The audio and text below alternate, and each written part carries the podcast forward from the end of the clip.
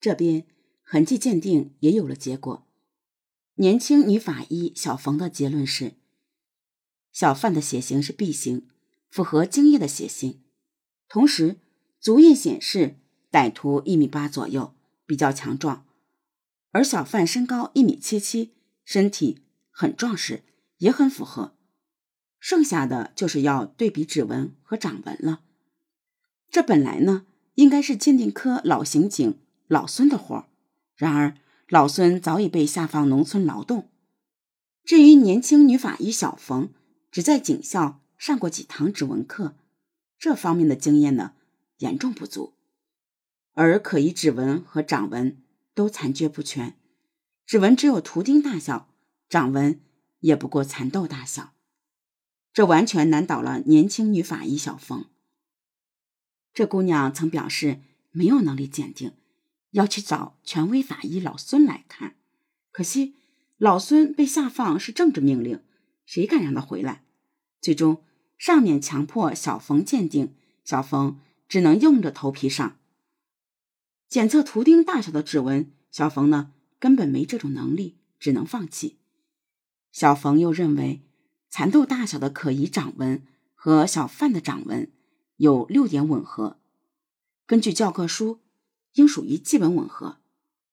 这件事传得沸沸扬扬，破案的压力呀，真的很大。现在既然确定了精液、血液的血型一致，掌纹又符合，也就可以认定小范就是凶手了。上面不等负责案件的老朱做出结论，就认定。案子已经侦破，侦破消息还迅速传了出去，一天内全市都知道了。上到市委书记，下到街头大爷大妈，一致痛骂小贩禽兽不如。这边呢，市委市革委会有关领导都打电话来慰问，案件相关领导都松了一口气。民警老朱却觉得不对劲，二十年的刑侦经验让老朱发现。案件有很多疑点。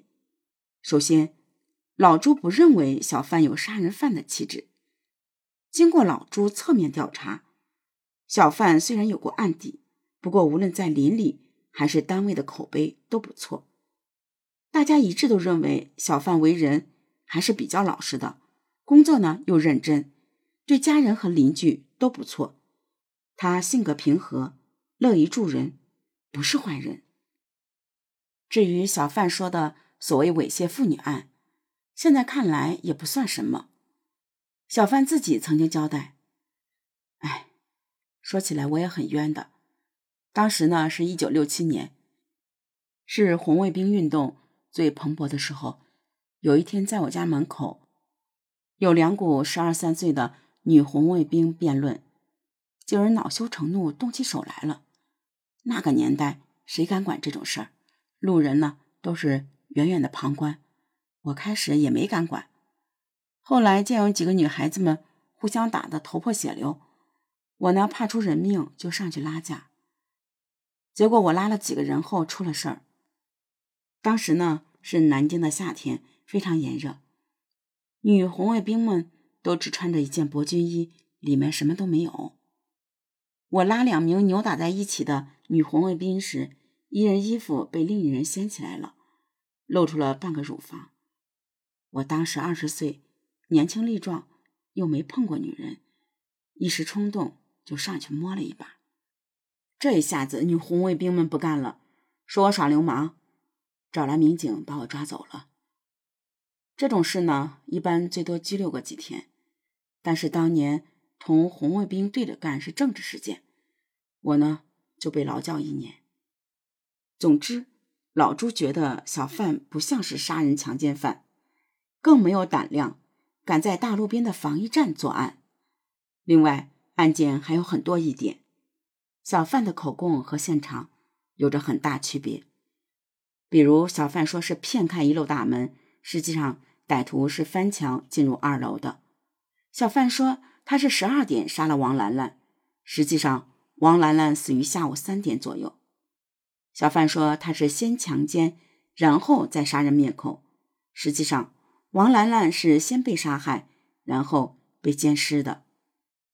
小范说他是从正面用手掐死了王兰兰，实际上王兰兰是被人从后面用铁丝勒死的。甚至小范说，王兰兰当天穿着白大褂，他强奸时将白大褂和所有衣服都先剥光了。实际上，王兰兰死时根本没有穿白大褂，而是穿着平时的便装，他的衣服也没有被脱光。那么，显而易见的是，小范既然主动认罪，为什么会在细节上面胡说八道呢？唯一的可能性就是，小范不是凶手，并不知道现场情况，只能胡说一通。即便口供不对，也不见得说小范就不是凶手，也许是小范随口胡说呢。此时呢，民警老朱却发现一个重要线索：民警老朱的夫人是南京市的一名知名皮肤病医生。之前呢，民警曾在现场提取到几根男人的体毛。开始老朱没有注意到体毛，他也没什么特别。一天。老朱在家里研究相关的证据照片时，他的夫人无意中的一瞥，却有了重大发现。以皮肤病专家的专业眼光，老朱夫人发现体毛的颜色不对。随后，夫人去市局检查了这几根体毛，在显微镜下，这几根体毛明显看出是偏白、偏黄的黑色，而不是正常的黑色。老朱夫人认为，体毛的主人应该患有白化病，这是一种比较罕见的遗传病，白化程度较为轻微。这个人从外表上并不容易看出，他自己呢，也许并不知道，这几根体毛肯定是歹徒留下的，也就是说，歹徒患有轻微的白化病。经过老朱夫人诊断，小范没有这种疾病，那么。歹徒就不可能是他，这个关键证据救了小范的命。上面已经将小贩定为杀人歹徒，开始走司法程序。九十年代的司法比较松弛，对于这种大案讲究速判速决，也就是被捕后很快就起诉审判，之后可能几天后就会被枪决了。那么小贩就很危险了，最快一两个月。就会被处决。这边民警老朱认为小贩不是凶手，不能滥杀无辜。他向上级反映，找到了主审检察官。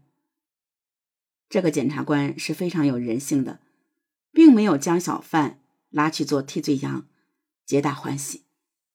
在内部会议上，检察官指出小范不是凶手。